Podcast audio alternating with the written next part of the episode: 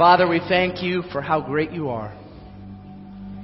We praise you for this time this morning. Pray that our eyes being fixed on you would carry over now as we seek to open your word together and understand who you've called us to be. In Jesus' name, amen.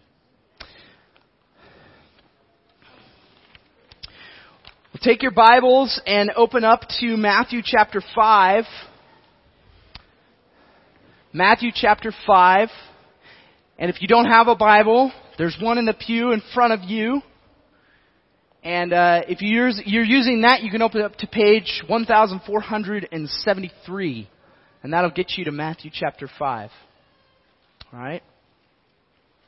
And over the last several weeks, we've been focusing bit by bit, piece by piece, through this section of what's commonly referred to as the Sermon on the Mount, Jesus' teachings, and focusing on each one of these characteristics and kind of the pattern it walks through from first recognizing my spiritual poverty, being poor in spirit, and walking through bit by bit, establishing, and I, my prayer is, my prayer is that for each of you as we've walked through this and as we've read through this, and uh, Lord willing, as you've memorized this or sought to commit this to memory, that it's starting to affect how you see day to day, time to time, how you respond to people, how you react internally and externally to situations that you face.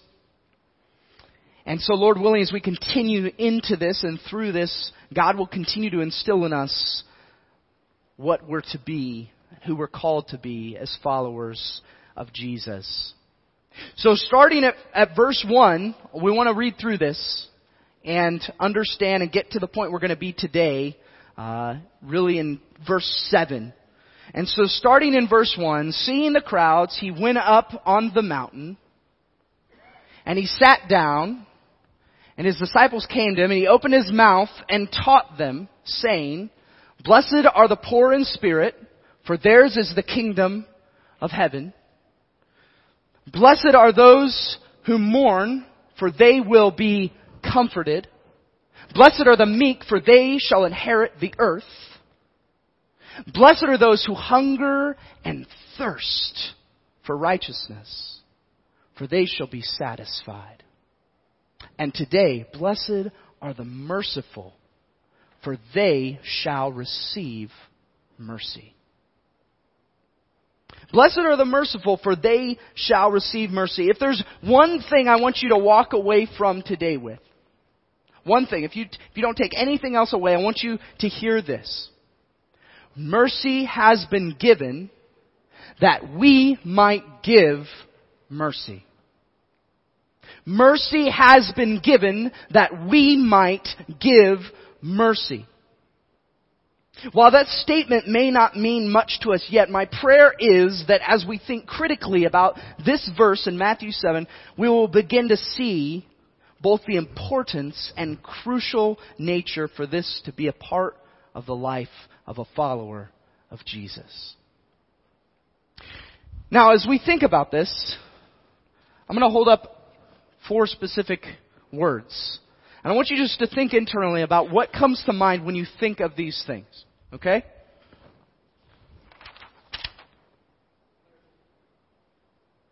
Okay? You think of that,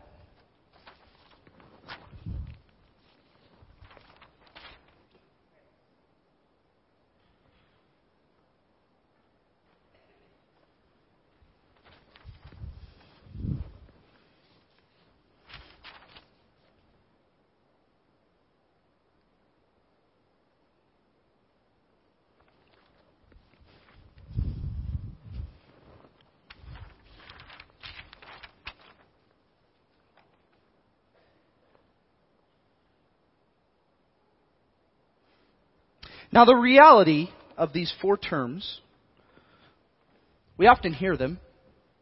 We might use them from time to time.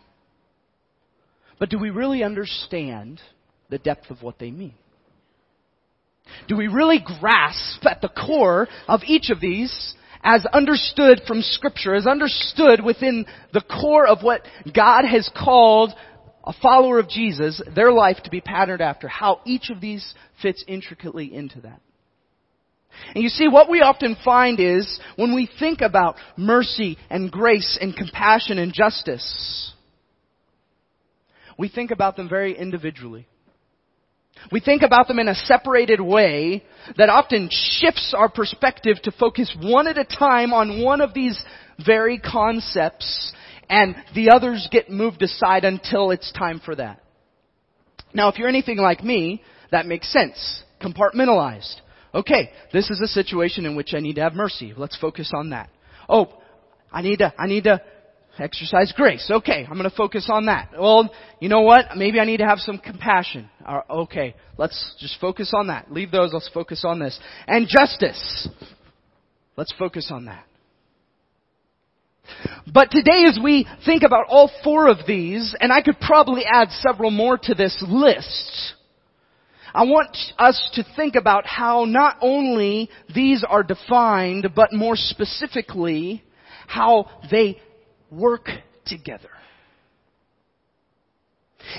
And coming back to that main idea, mercy has been given that we might give mercy. What we start to see is we open up the scriptures and we start to get a picture of who God is and all that He's done.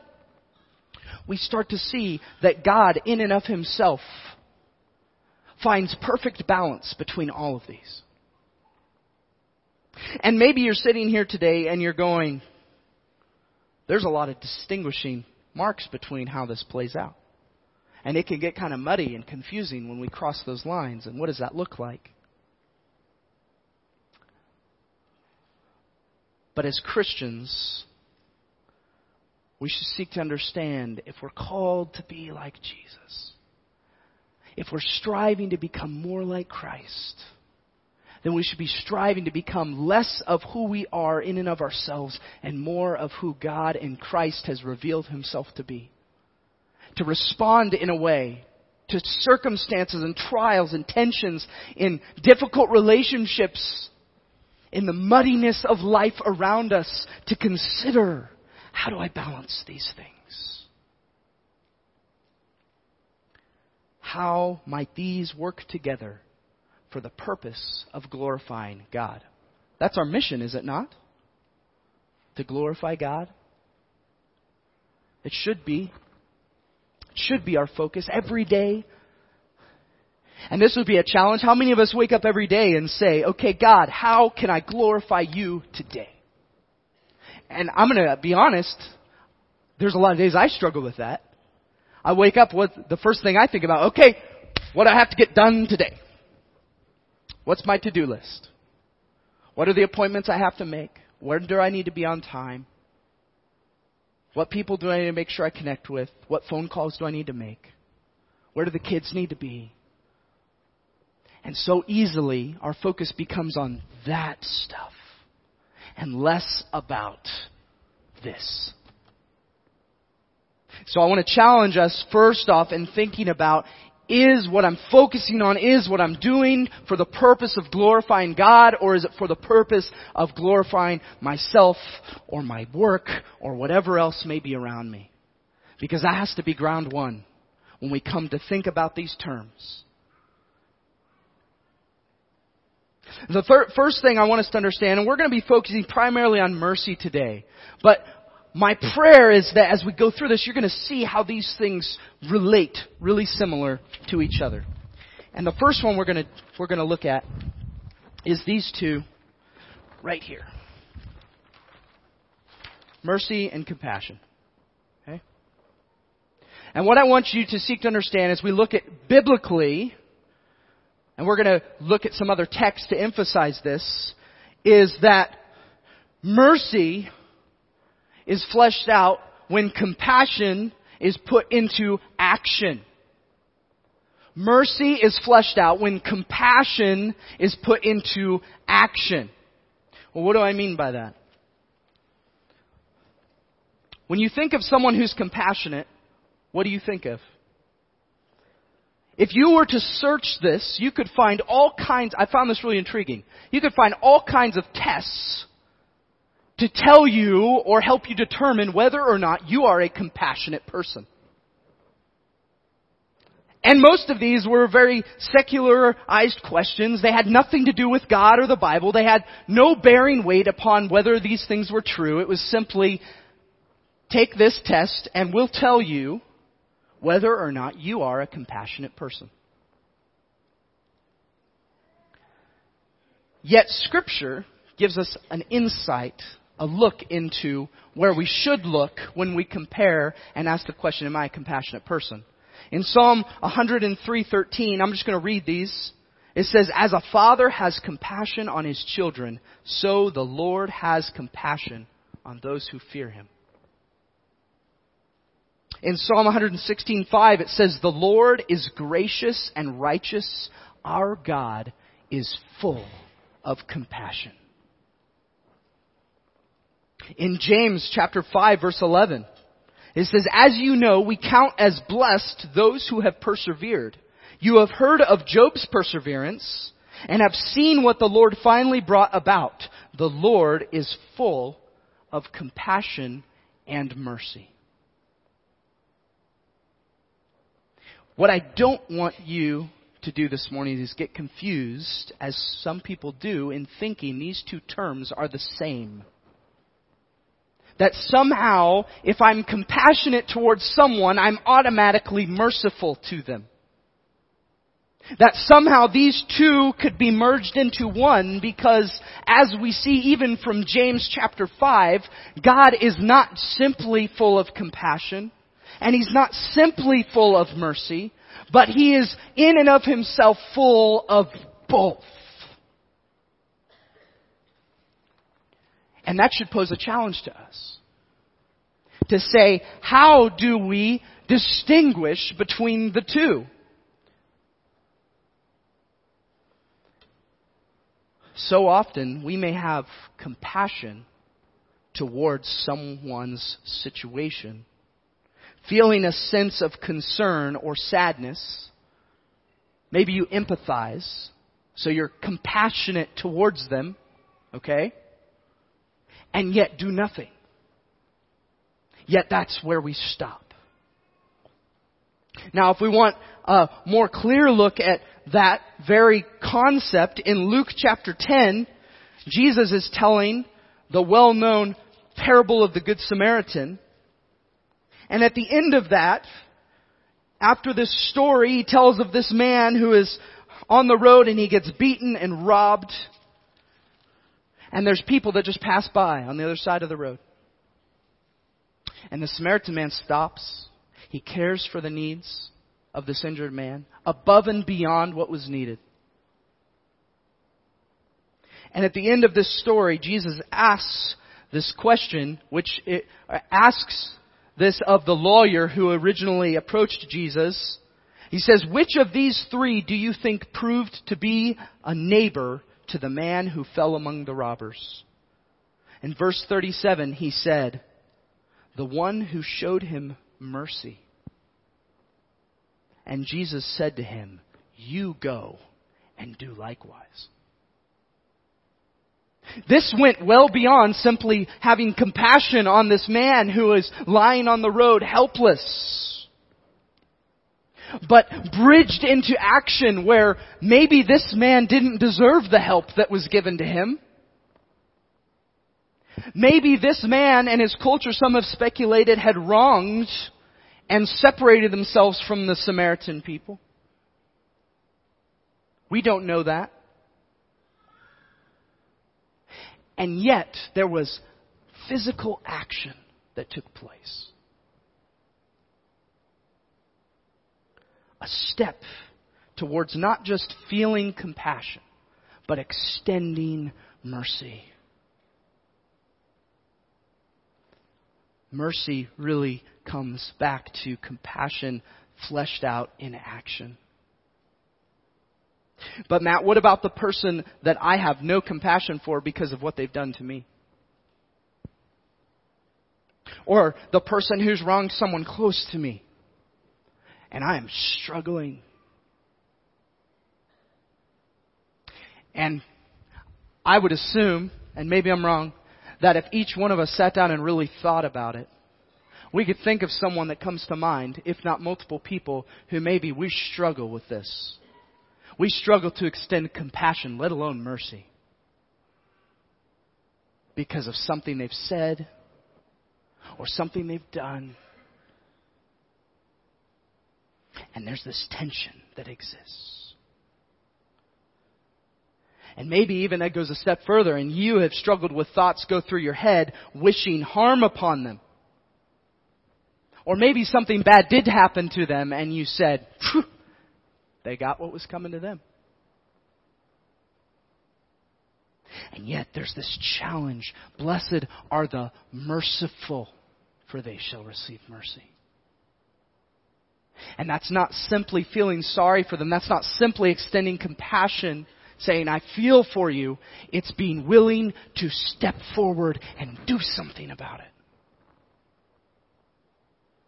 this merges into this this concept of struggling with tension with someone I, I know or someone close to me. And the second thing, mercy is rooted in forgiveness. Mercy is rooted in forgiveness. Now, turn with me to Romans chapter 12. Romans chapter 12. If you have one of the Pew Bibles, that's page 1725. And this, this chapter in uh, the letter to the Roman church starts with Paul appealing to his Christian brothers and sisters to be a living sacrifice. And we could spend a whole month just on that idea of what it means to be a living sacrifice. But if we go down from there in Romans chapter 12 to verse 9, he gives a challenge here that for the church, for the follower of Jesus, should cause us to stop in our tracks and evaluate where we're at and what we're focusing on. Romans chapter 12 verse 9 says this, Let love be genuine. Abhor what is evil Hold fast to what is good. Love one another with brotherly affection. Outdo one another in showing honor. Do not be slothful or lazy in zeal. Be fervent in spirit. Serve the Lord. Rejoice in hope. Be patient in tribulation. Be constant in prayer. Contribute to the needs of the saints and seek to show hospitality. Bless those who persecute you. I'm going to say that again because we like to skip over that. Bless those who persecute you. Bless and do not curse them. Rejoice with those who rejoice. Weep with those who weep. Live in harmony with one another. Do not be haughty or puffed up, but associate with the lowly. Never be wise in your own sight. Repay no one evil for evil, but give thought to do what is honorable in the sight of all. If possible, so far as it depends on you, live peaceably with all. Beloved, never avenge yourselves, but leave it to the wrath of God, for it is written, Vengeance is mine, I will repay, says the Lord. To the contrary, if your enemy is hungry, feed him. If he is thirsty, give him something to drink. For by so doing, you will heap burning coals on his head. Do not be overcome by evil, but overcome evil with good. Whew. Now we could probably just pray and in there and I say go home and read this all week and you will be challenged every single day. Because the weightiness of this text and what it calls us to as followers of Jesus is so countercultural. It's so outside of the realm of anything society would tell us is supposed to be the pattern of our life. And how easily when someone wrongs us or they wrong someone we love, we step back and we go, I've got to figure out a way to get even. Even if me getting even with them is just holding a grudge. I'm not going to talk to them. I'm not going to associate with them. I'm going to stand here as stubborn as I can be and not move.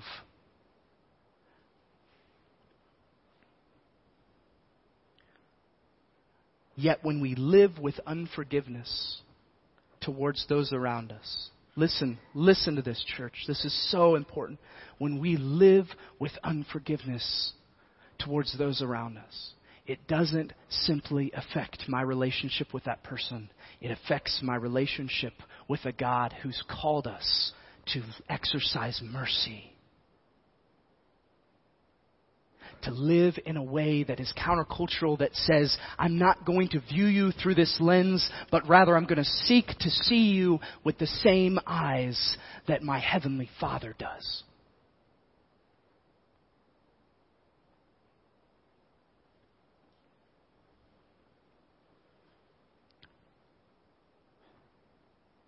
Because before I know it, lack of forgiveness trickles down to lack of compassion, resulting in no desire for me to show them mercy at all.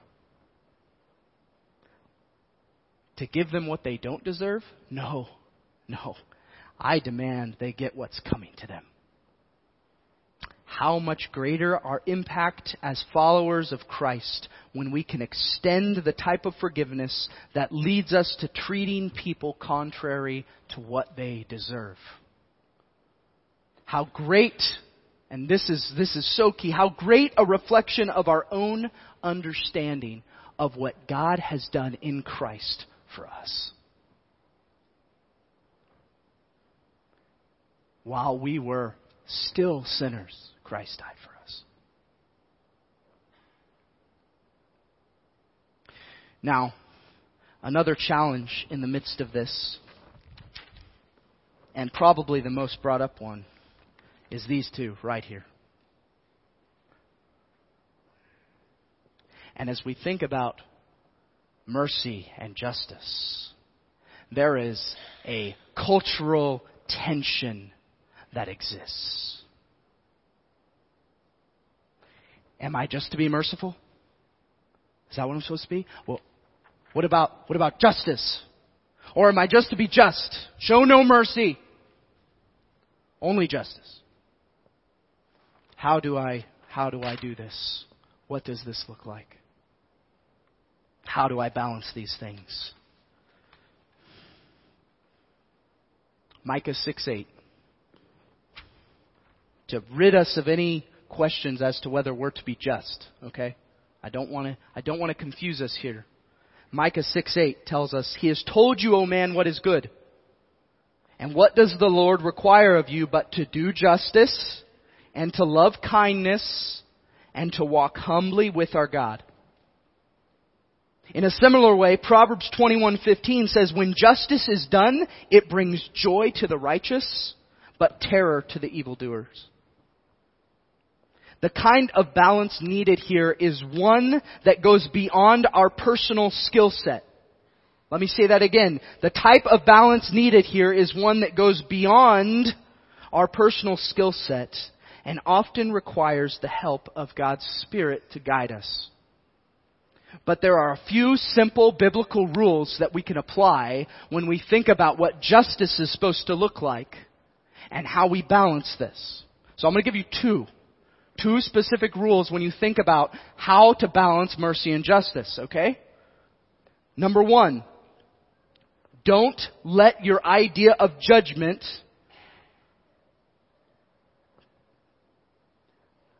or your idea of justice be rooted in appearances. I'm going to say that again because it's really hard for us to grasp. Don't let your idea of judgment or your idea of justice be rooted in appearances. In fact, John 7 verse 24 says, Do not judge by appearances, but judge with right judgment. And Jesus here, in the context this is happening, there were people who accused Jesus of being demon possessed because of what he was saying and what he was teaching. And Jesus is going, why are you judging by appearances? Do not do that. Judge with a right judgment. You see, they jumped to assumptions. They looked at surface level and they automatically went somewhere else they shouldn't have gone. And if that's your idea of justice, your perspective needs to change because it is not what God has called us to. That is not the concept of justice. What is apparent on the surface is not always true, and should never be used as a standard by which we judge people. Even God said when appointing Samuel, or appointing David, I'm sorry, man looks at the outside appearance, but God looks at the heart. Don't assume you know someone's internal motive and personal conviction simply by what you see on the outside. Now, with that, does not mean we're supposed to be naive. And there's multiple scriptures we could go to that call us to guard ourselves, to be cautious, but to do so through the lens of scripture, not the lens of your own personal opinion or perspective. To come back to truth. And that brings us to the second rule that we should follow, biblical rule. Don't administer justice or mercy based on social pressures. And I, two well-known passages I want to quote to reemphasize that. Hebrews 4:12 says the word of God is living and active, sharper than any two-edged sword, piercing to the division of soul and spirit, of joints and of marrow, and discerning the thoughts and intentions of the heart. You want to get to the core of who someone is? Look here. And like it, 2 Timothy 3.16, all scripture is breathed out from God. And it doesn't stop there, but it's profitable for teaching, for reproof, for correction, and for training in righteousness. So how do we find balance between justice and mercy. Where do we go? Parents, you would know this struggle when your child defiantly disobeys you and you go, what do I do? Because I really want to administer justice right now. And yet I want them to understand the same mercy that God has given me. And as parents, you're called to discipline your children, to train them in righteousness and equip them for that. And yet at the same time, to exhort them, to show them what mercy looks like. And I don't have any magic formula for you today because this is the only place I could tell you to go. And I'm still learning a lot about this on my own. I could sit with you for hours and talk to you about the struggles that I have as a father to reveal and show the love of God and His mercy to my children and yet at the same time discipline them in a way that they understand what it looks like to submit to authority in the same way that I desire to obey the commands of my Heavenly Father. And so as we think about that tension and we wrestle with that, I bring you back to the only place I know where to go. Don't look outside of this for instruction in that. Don't look to social norms or social pressures to say this is what this should look like and you should follow after this philosophy and what all takes place here. Always cushion this. Come back to a place of truth. Because either one of these blindfolds can hinder us from seeing clearly as to whether we need to offer mercy or execute justice.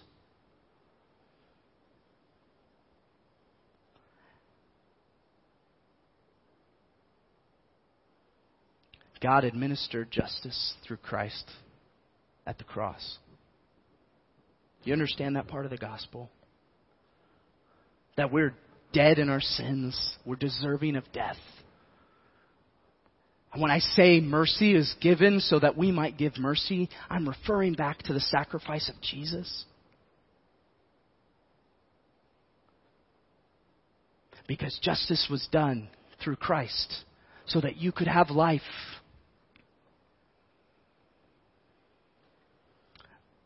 The Word of God encourages us to see situations needing justice or mercy clearly, but through the sense of its teaching rather than through those of social pressure or human nature.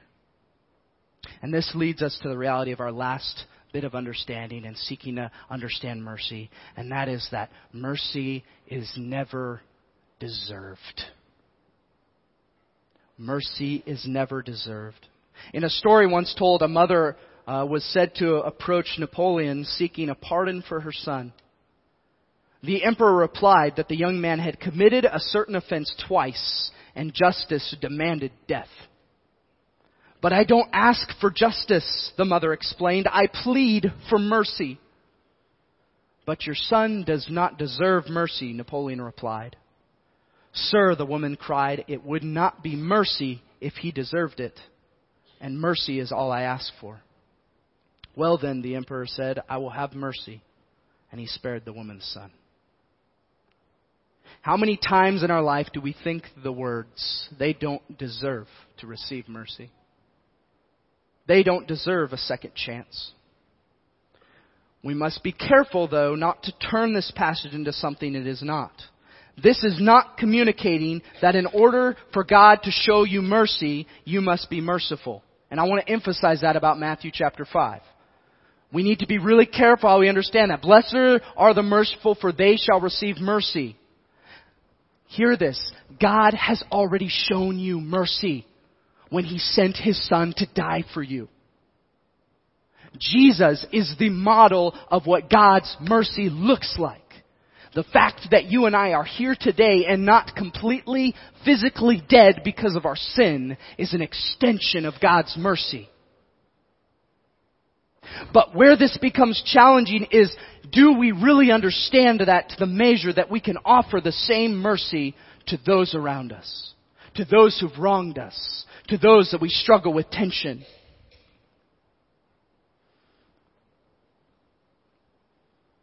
It is the power within the reality that we don't deserve mercy that should cause us to extend it. The statement, they don't deserve it, is exactly what makes it so powerful. Because you don't deserve it either. So, how do I become merciful? In a statement made by John Piper on this subject matter that really challenged me this week, he said this The key to becoming a merciful person is to become a broken person.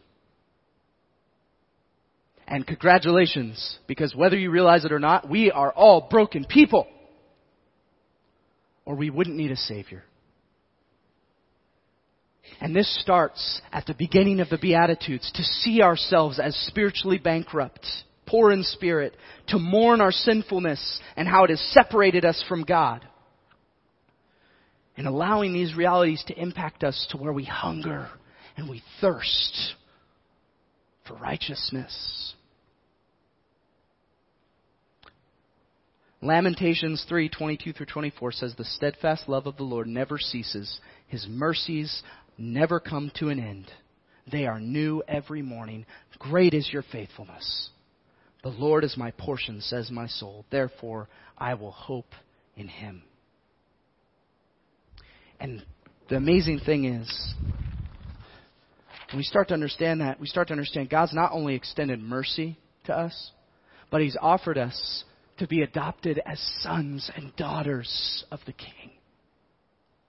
To say, I'm not only going to extend mercy, but I'm going to give you life.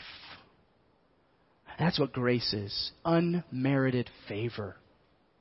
Not just giving someone what they don't deserve, but it's showing favor to them in a way that goes far beyond that. That's God's grace. So for the person who's merciful, what's the reward? Matthew 5 7 says, They shall receive mercy. In 2 Corinthians chapter 5, it reminds us that each one of us is going to stand before the throne of God someday and give an account for how we've spent this time on earth. No one's getting out of that. Every one of us will stand before Christ and give an account. God has already shown mercy to us in allowing us to still live. If we believe our sin deserves the payment of death, then God not punishing our sin as it is deserved is His extension of mercy. But when you stand before Him at judgment, what will be revealed about what that truly meant to you? Will you be known as one who embodied the character of Jesus? Have you sought to show the same mercy to others that has been shown to you? And maybe you're here today and this is the first you've heard of this mercy. Maybe you've consistently been challenged with the balance between these, or maybe you haven't. Maybe you've never thought about it like that. And what you need to understand, whether you have been a follower of Christ for years and years and years, or this is the first time you're hearing this, to understand that none of us deserve life because of what we've done. If we've ever lied, we've ever stolen, we've ever deceived, if we've ever done anything outside of what who God is and His righteousness looks like, then we're in dire straits. And God said, I'm going to send my son that justice can be done and my mercy is extended that you don't get what you actually deserve. And then I'm going to go one step further and I'm going to offer you to be an heir with Christ in my kingdom. Unmerited favor that's only found through Christ. So, where are you at today? Do you struggle with extending mercy?